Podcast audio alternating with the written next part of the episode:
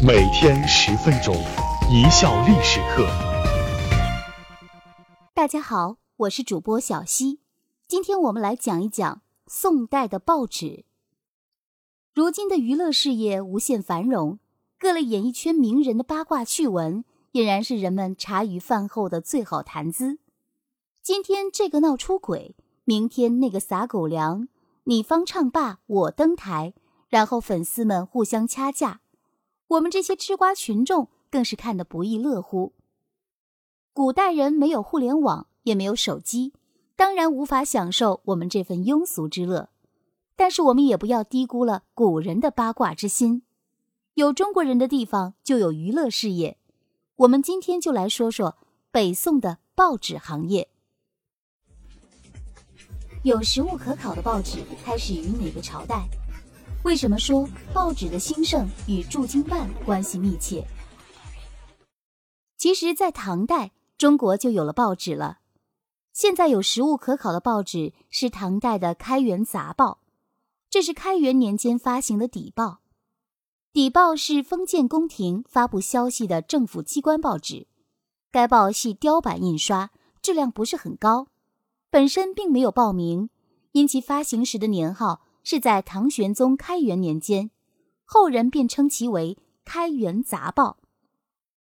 中国古代报纸发展的高峰期是在宋朝。宋朝初年，各州州府纷纷在首都汴梁开设驻京办事处，当时叫进奏院。全国二百五十多个州，驻京办有两百个。到了宋太宗时，中央开始设立都进奏院，直属门下省，对各州进奏院、进奏官进行专门管理。进奏院职责之一是将朝廷的重要事件、大会小会、政令措施、赏罚奖惩等新闻分类拟成条目，统一发行，播告四方。这就是邸报的由来。都进奏院负责邸报的采编、发行。成为史上最早的新闻管理和报刊发行机构。编发官报的目的，一是迅速传达中央政策、法规、文件，以便各地贯彻落实；二是希望用邸报中那些活生生的升迁降处新闻，来规范约束、勉励各地官员。官报发行周期相对稳定，有五日报，有旬报，有月报。一般由都进奏院将中央、地方各类信息汇总选编，上交枢密院审查大样，待审核通过才能发行。但有关军机、边情、灾疫、兵变等涉及国家安全的重要消息，通常不准上报纸。报纸也不是公开发行，读者群比较窄，只有一定级别的官员才有阅读权。这也叫朝报，很好理解吗？朝廷办的报纸，相对于一脸严肃的官方出版物，小老百姓对私人办的小报更情有独钟。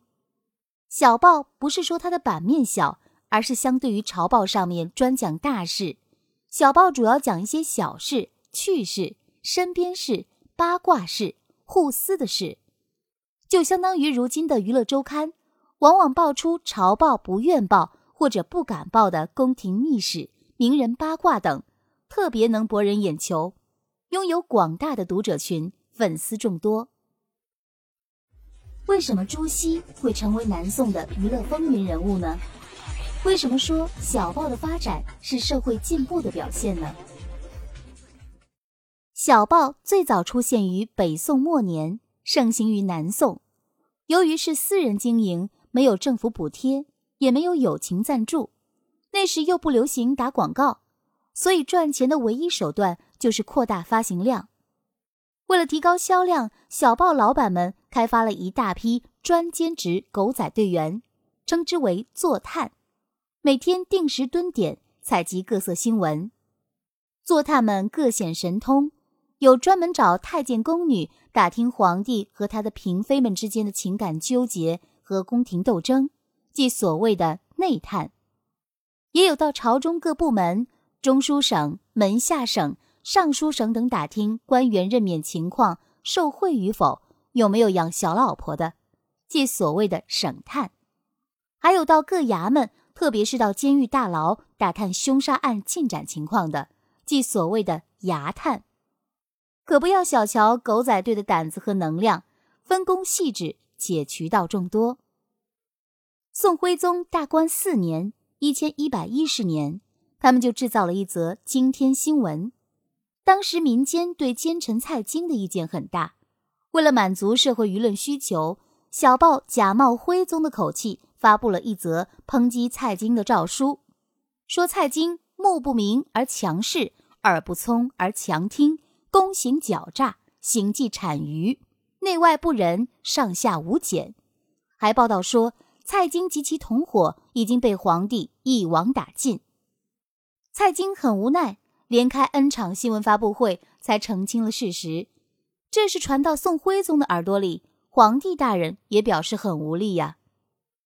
后来，南宋道德标兵朱熹也中枪了。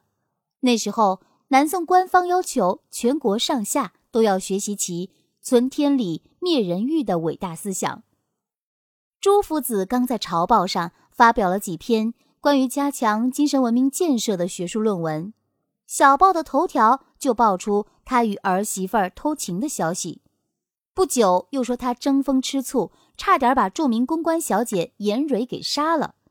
这两件事情都写得有模有样，劲爆度极强，娱乐性极大，以至于朱熹连续几年都荣登南宋娱乐人物风云榜。朱熹因此受打击不小，道德圣人被全面娱乐，心里苦不堪言。据说。还被辞了官。小报靠着这种博人眼球的八卦新闻，吸引了大批忠实读者，上到政府高官，下至平民百姓，都性喜新而好奇，皆以小报为先，以朝报为常。有时候，皇帝组织官员们开会，准备发布官员调整名单，还没开口，就有人在底下窃窃私语：“今日某人被召，某人罢去，某人迁除。”这种未卜先知的能力，很让皇帝及朝廷颜面扫地。因为小报的影响力太大，严重冲击了朝报的效果。加之狗仔队的道德操守也不高，时不时会报道一些假新闻，所以南宋统治者决定全面禁止小报发行，规定凡是私下看小报者流放五百里，告发别人看小报者赏钱两百贯。但由于小报确实很受市民喜爱，甚至许多政府公务员也以看小报为乐，所以虽然明令禁止，小报仍畅销不衰。这种情况一直延续到南宋灭亡。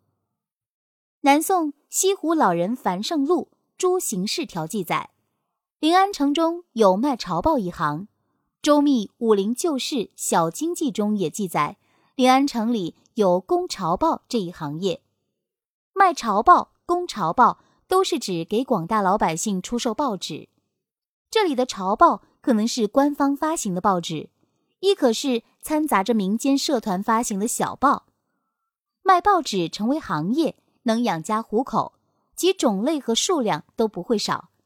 可见宋人对报纸的大量需求，以及宋朝新闻服务事业的兴起。作为我国古代最早出现的非官方报纸。小报并无固定报名和名称，也并非出自一人一家之手。小报云云也只是宋人习惯的称呼。